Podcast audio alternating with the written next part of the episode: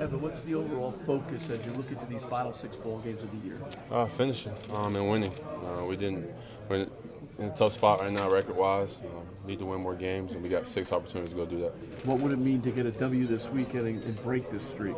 Um, it means a lot. Uh, that's our main focus is winning this week. Obviously, we got a lot of details that we got to do, but we're trying to come out with a win, um, and that'll be big. How are you feeling physically? Feeling good. I'm feeling good. Attacking each day. I'm getting better each and every day, um, and just doing everything the trainers got from me, uh, and uh, doing doing really good. Would your mindset be that even if they don't let you practice this week, you could still go against the Bears? I mean, we'll see. We'll see. Um, that's on the coaches and um, it's on how I feel and what the trainers um, is playing for me. So uh, we're gonna see uh, and see how the week goes and how the week finishes.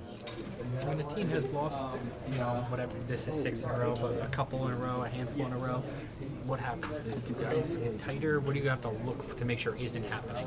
Um, we just gotta stay, um, stay urgent, have that sense of urgency, um, staying hungry.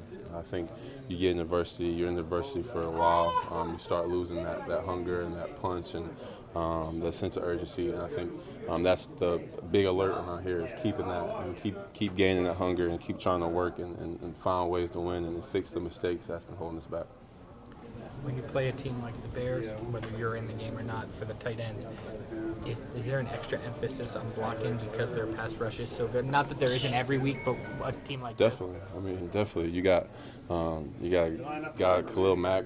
Um, you're gonna it's it's he's in the game plan. So um, that's the type of player he is, and um, they have other good players as well um, that are rushing the edge and play the middle. So um, each week is definitely important run game, run game wise and blocking schemes, but um, this week is definitely um, important to slow down their, their big playmakers on that side of the ball.